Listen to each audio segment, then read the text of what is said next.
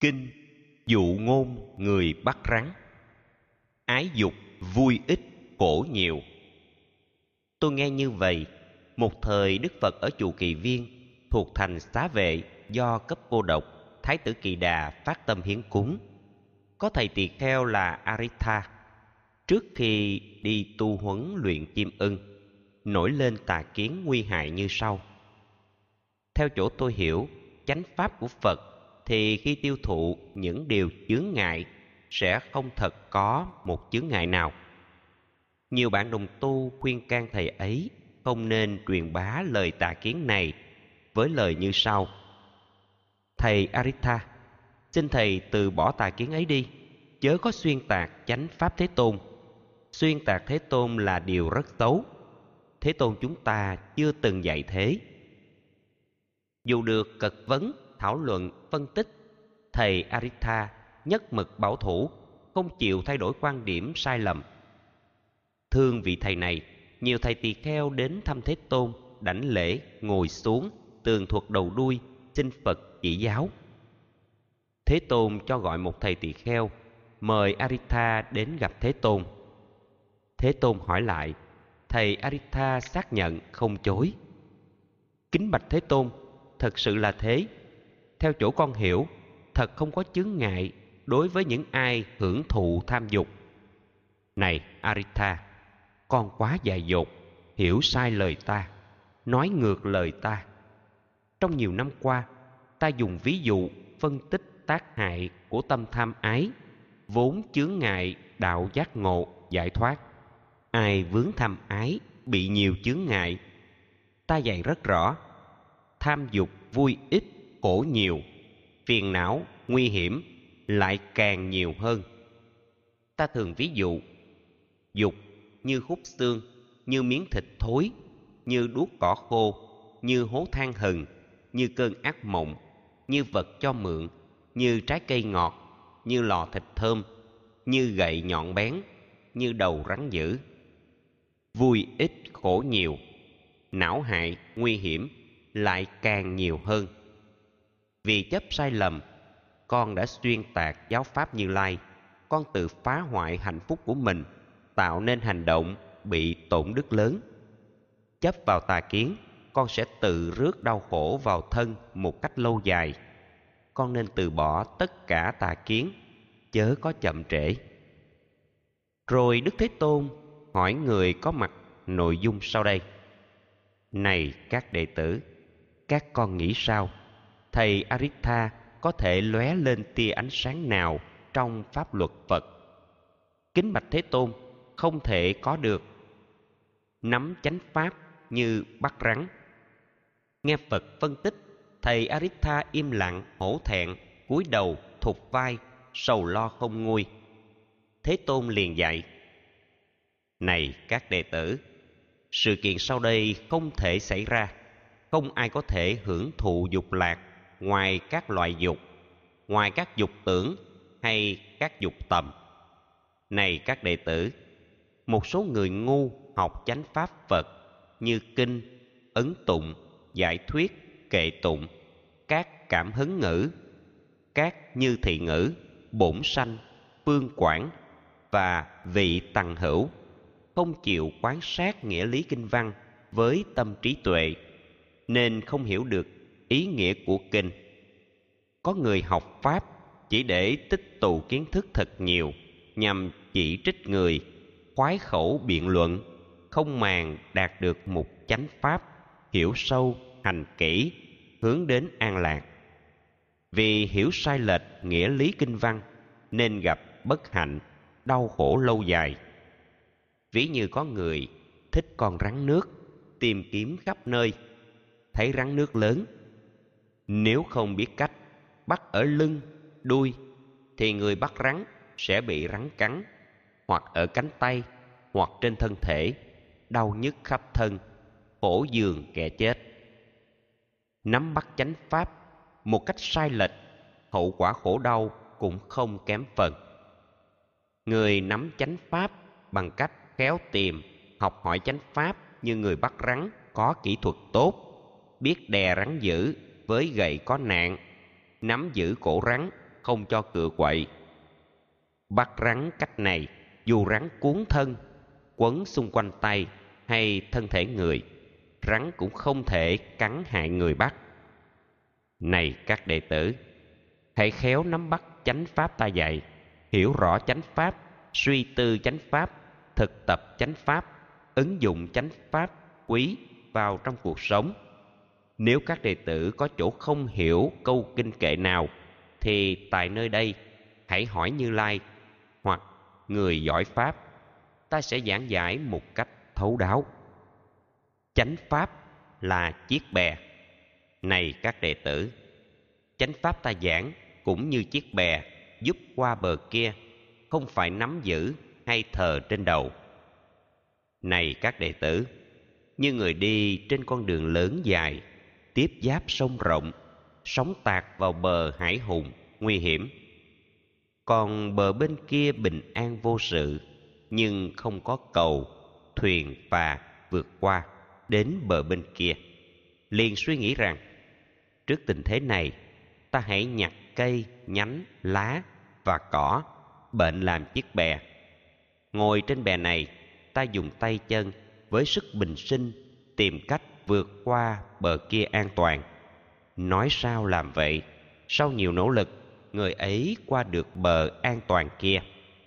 Khi lên được bờ, người đó liền nghĩ, chiếc thuyền bè này đã giúp ích tôi. Nhờ chiếc bè này, tôi đã an toàn bên bờ bên kia. Nhớ ơn cứu mạng, tôi đội chiếc bè trên đầu hay vai đến chỗ tôi muốn. Này các đệ tử các con nghĩ sao? Người chèo chiếc bè đền ơn như thế, có làm đúng với chức năng chiếc bè hay đang hành động một cách ngớ ngẩn? Kính bạch thế tôn, theo chúng con hiểu, người làm như thế thật là ngớ ngẩn. Này các đệ tử, để đền ơn bè đúng với chức năng của chiếc bè này, tùy theo nhu cầu hoặc từng tình huống, hãy thả chiếc bè về bên kia sông đem chiếc bè lên chỗ đất khô hoặc nhấn chìm bè tiếp tục lên đường, đạt đến mục đích. Này các đệ tử, giáo pháp ta giảng cũng như chiếc bè cốt để vượt qua tất cả khổ đau đến chỗ an lạc, không để nắm giữ. Hãy hiểu rõ ràng dụ ngôn chiếc bè trong sự tu tập, chuyển hóa khổ đau. Khi đạt mục đích an lạc, giải thoát, chánh pháp đã dùng còn phải bỏ đi. Huống hồ, những thứ không phải chánh pháp. Vượt qua chấp ngã. Này các đệ tử, có sáu thấy biết và sự chấp mắt.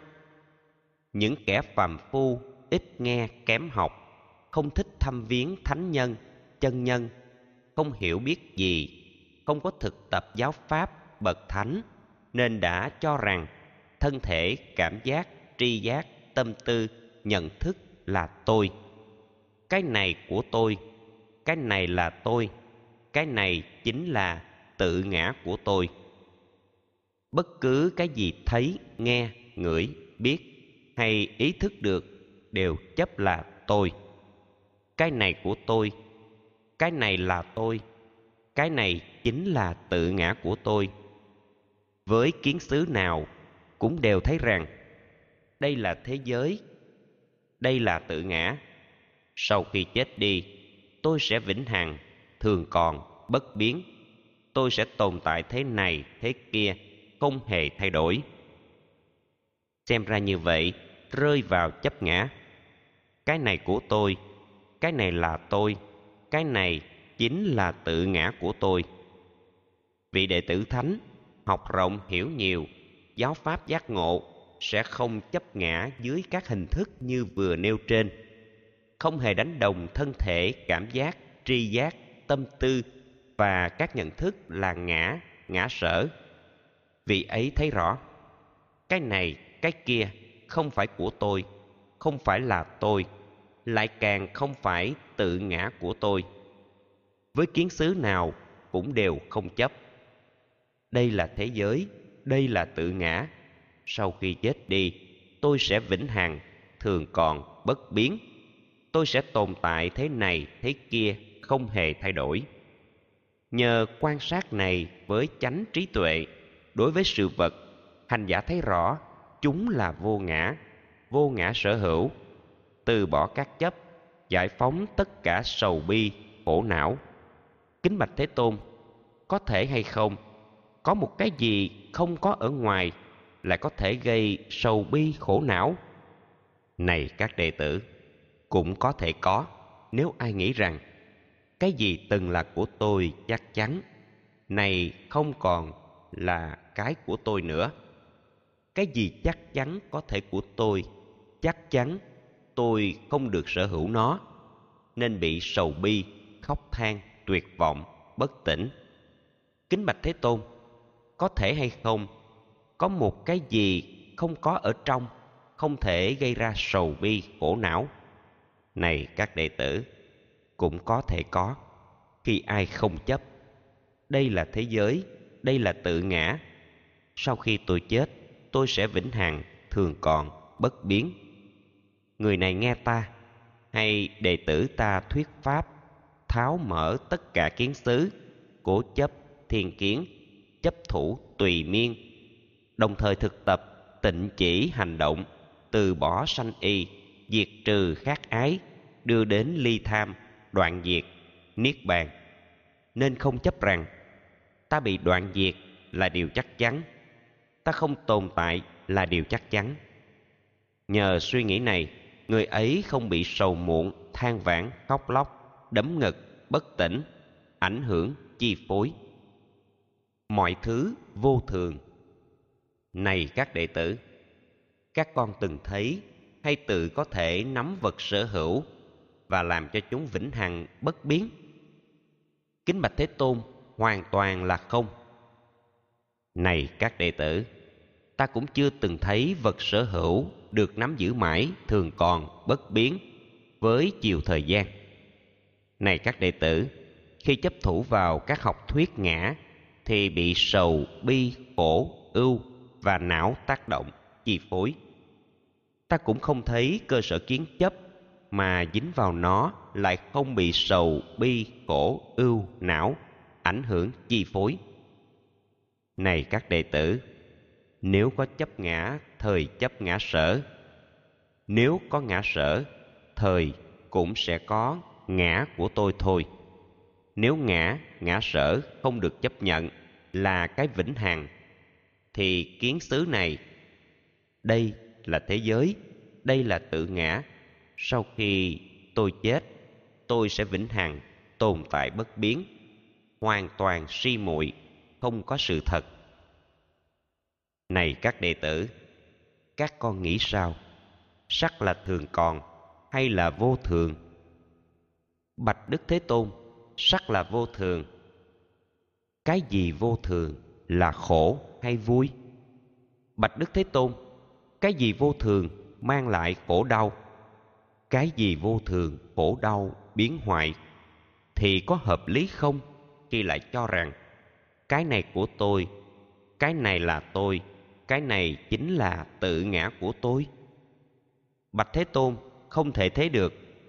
Này các đệ tử, tương tự như thế, cảm thọ tri giác, tâm tư, nhận thức vốn là vô thường, mang lại khổ đau, chịu sự biến hoại, nên không thể cho.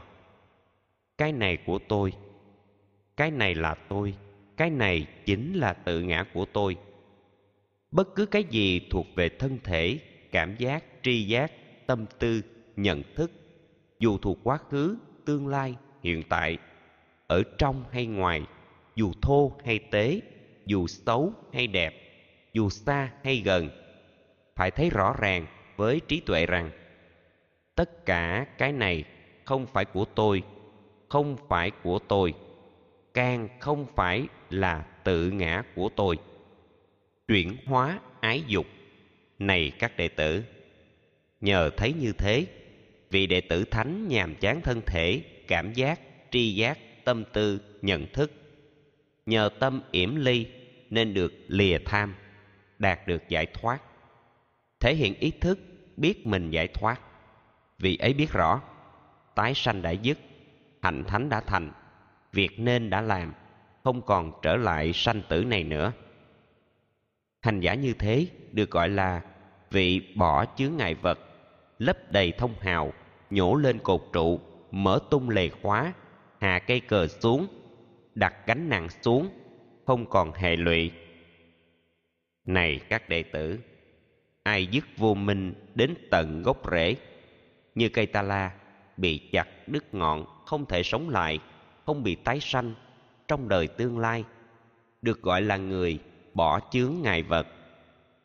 Ai dứt trừ được cảnh giới luân hồi, trôi lăn sinh tử đến tận gốc rễ. Như cây ta la, bị chặt đứt ngọn, được gọi là người đã lấp thông hào. Ai dứt tham ái đến tận gốc rễ? Như cây ta la, bị chặt đứt ngọn, được gọi là người nhổ lên cột trụ. Ai dứt trừ được năm trói buộc thấp đến tận gốc rễ như cây ta la bị chặt đứt ngọn, được gọi là người mở tung lề khóa. Ai dứt ngã mạng đến tận gốc rễ như cây ta la bị chặt đứt ngọn, được gọi là người đã hạ cờ xuống, đặt gánh nặng xuống không còn hệ lụy. Chỉ nói con đường diệt khổ. Tu tập chuyển hóa, đạt được giải thoát như các hàng trên, thì hàng chư thiên ở trời đế thích hay trời phàm thiên hoặc trời sanh chủ không tìm dấu vết. Trong đời hiện tại, không ai có thể tìm thấy dấu vết của một như lai. Nghe ta nói vậy, một số sa môn và bà la môn xuyên tạc ta rằng sa môn cồ đàm chủ trương, ủng hộ chủ nghĩa hư vô, đề cao đoạn diệt, kết liễu hữu tình. Ta không nói vậy. Ta không chủ trương như bị chụp mũ, tuyên tạc hư vọng. Này các đệ tử, xưa cũng như nay, ta chỉ tuyên bố sự thật khổ đau và chỉ con đường chấm dứt khổ đau.